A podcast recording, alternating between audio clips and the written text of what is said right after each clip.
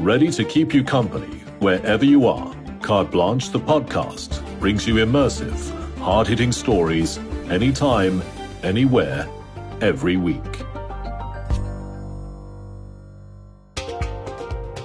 It's a case of so many headlines, so little time.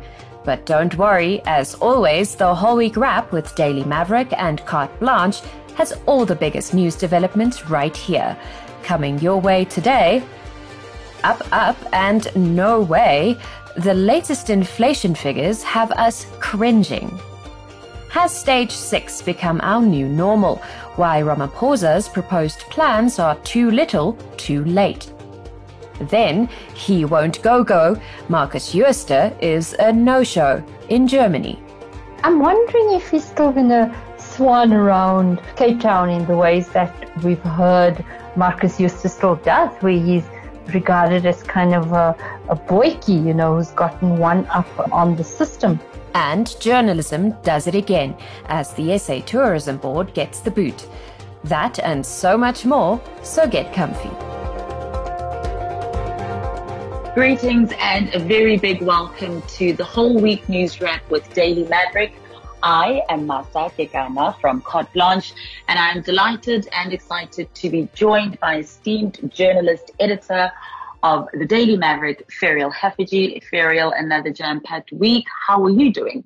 Very good. Thank you, Masa. Great to be with you. Ferial, I'm so sorry to start with the news of doom and gloom. The South African inflation has risen for a second month in a row by 7.1%. And this has caused a steep increase in food prices. South Africans have really been stretched.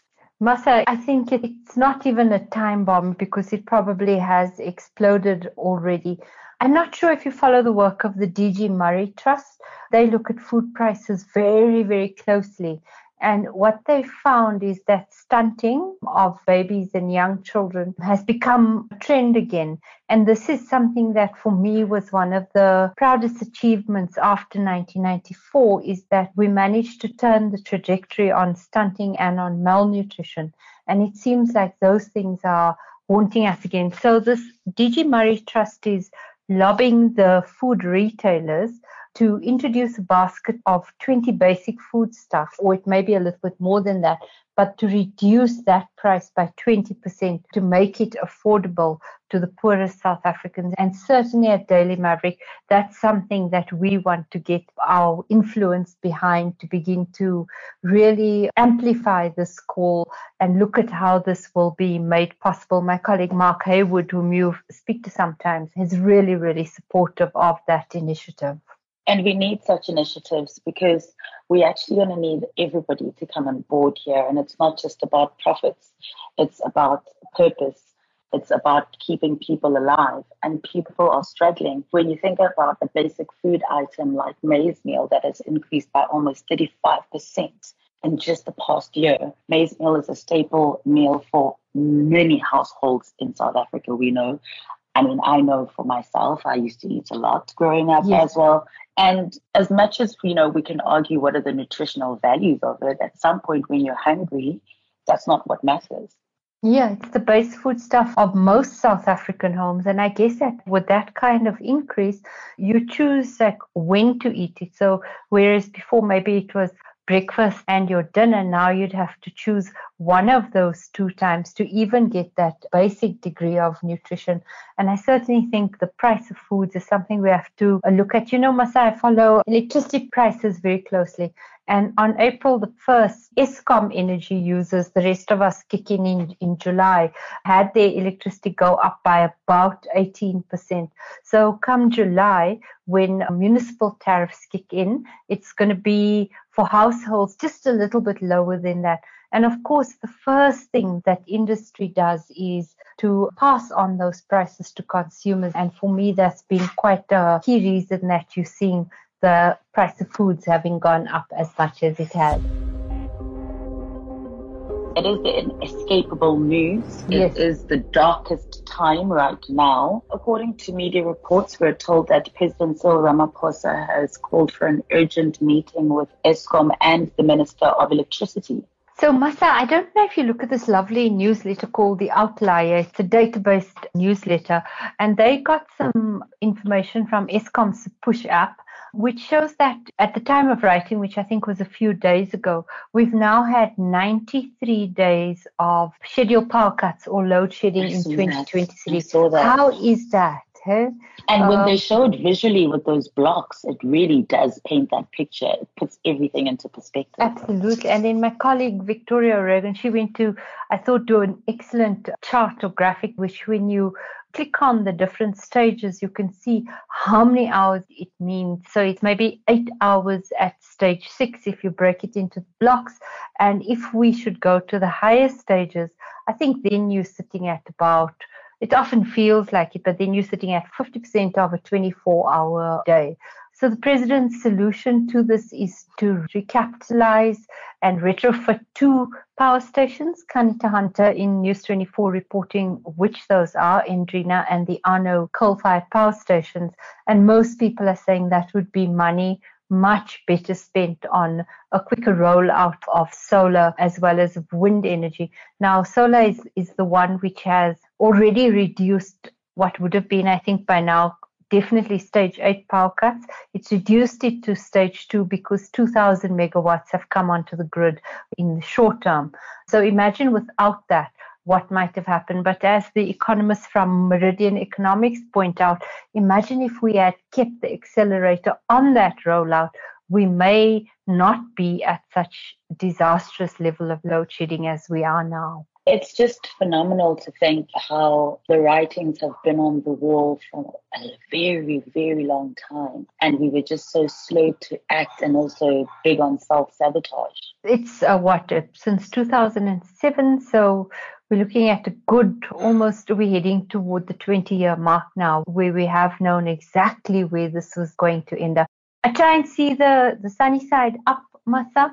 And so I know you do. I do. I You're really good at that.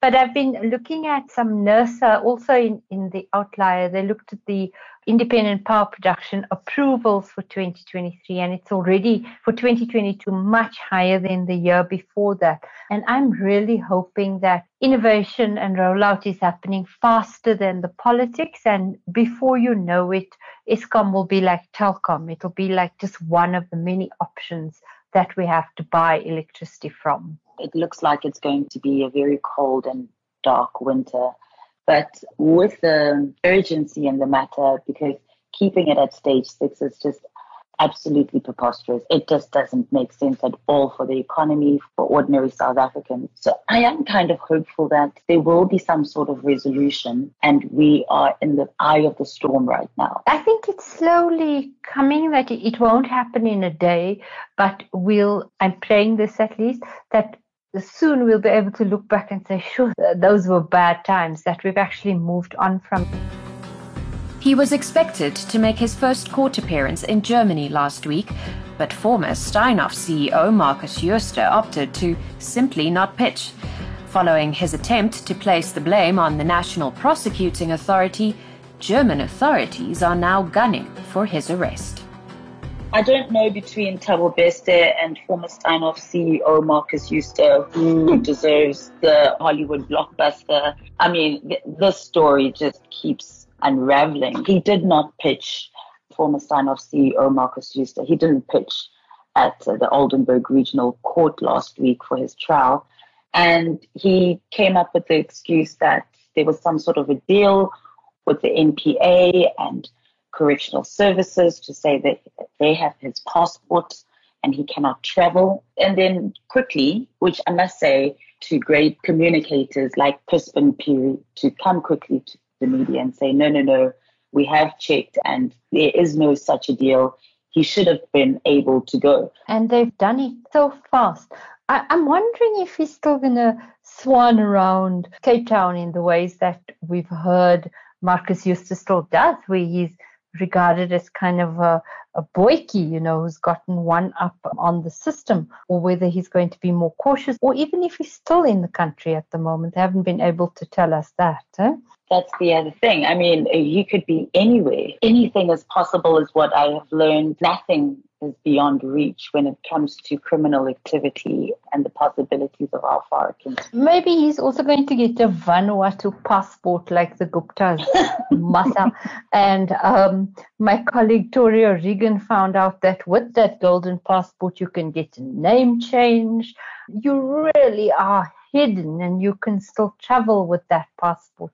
We are becoming and creating a, a soft target of ourselves. If we have such porous laws and people don't respect them, it's easy then because the likes of Markus Jooste have shown disdain for the law in South Africa.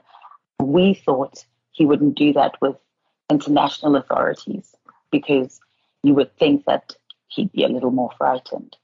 But what he has practiced at home clearly transcended across the borders as well. Yes, I see the German authorities have put a warrant out for his arrest. I am immensely disappointed with how our officials have dealt with this one and also being shown up by Germany with such low hanging fruit. I hope it's going to put a bomb under the NPA and that you will see action on that court case because I do know that the Hawks were given those Steinhoff documents and basically helped to draw up a charge sheet several years ago, but that case hasn't come close to court. Had it not been for Daily Maverick's dedication to exposing the truth, the nearly 1 billion rand proposed deal between SA Tourism and English football club Tottenham Hotspur probably would have gone through unnoticed. But the cockerels are coming home to roost as the entire SA Tourism Board is sent packing. With our next story, Ferial, I really want to say well done to Daily Maverick because it was the work of the Daily Maverick exposing SA Tourism for wanting to sponsor Tottenham Hotspurs and English Premier League team. And because of stellar journalism, we've got the Minister of Tourism, Patricia de Lille, announcing that the SA Tourism Board will be dissolved.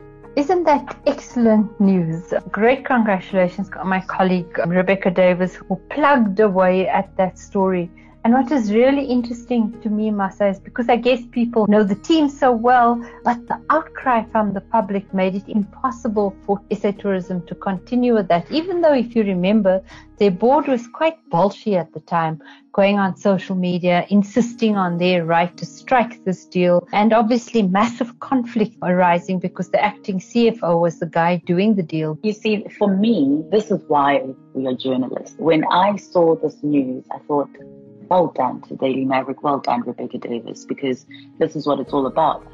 I also thought, imagine if we could deal with every crisis, with every scandal, with the swiftness that we saw with this one. Wouldn't it be great if all of it was like that? And I'm wondering if you are seeing something I'm seeing that, sorry to say this, but our level of putting up with is in rapid decline. And so you see people, public opinion really takes no prisoners. I saw the same kind of thing happening with the Bester case. It's quite amazing to see how we are able now to stand up. And when we do, like when there was outcry on this Tottenham Hotspurs deal, that is the energy that we need across the board. Absolutely. I suppose in with electricity, we've become a bit like frogs in boiling water where we learn to live around things. And sometimes I'm not quite sure what it is, but there'll be these instances like the Spurs deal. Uh, there's been a couple of others, Gauteng e-tolls, maybe Thabo Bester Dr. Nandipha, where people you can just feel that they've had enough. And if something isn't done quickly, there's a real political risk attached to that as you're listing those examples, I'm just remembering the Zuma must fall marches that took place across the country and the famous three grannies yes. who, came, who came up with that song. and, you know, in true South African style, we aren't mad about it, we're laughing about it. If we aren't laughing about it, yes. we're dancing about it. Always spray painting um, ANC around the potholes. I, I am looking forward to Carte Blanche's Worst Roads in South Africa series. Huh? Oh, it's going to be such I, you know, it's going to be a bit of comedy with sadness because we love to laugh at ourselves, but some of those visuals are real. I mean, when you see some of these potholes, I don't know. I think they sinkholes at this point. Is there's less road and tar It's more whole than anything and many roads. What I've also done is that when I'm driving around an area I'm unfamiliar with, which is very often because we do this field work, I am so wary of not driving fast or even at the speed limit sometimes because I don't know where the potholes are. So it's really changed my driving style, I must say.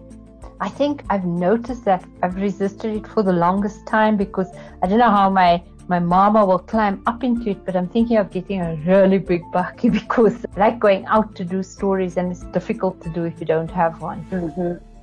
Well, I am looking forward to another jam-packed news week. I think that was my green shoot. I don't know if you have a green shoot, but having the stellar journalism work that was done by Rebecca Davis and Daily Maverick and just how this whole Tottenham Hotspurs deal has been handled by government as well. I am saying that is a green shoot. Absolutely. I'm, I'm so with you on that one. Halala to Very our nice. journalists. Thank you, Masa. Halala. Thanks, Ariel. That's another episode of Carte Blanche, the podcast, done and dusted. Remember to follow and subscribe to our show on Spotify and all other major podcasting platforms. Have something to say? Join the conversation using hashtag Carte Blanche on Twitter, Facebook, Instagram, and TikTok.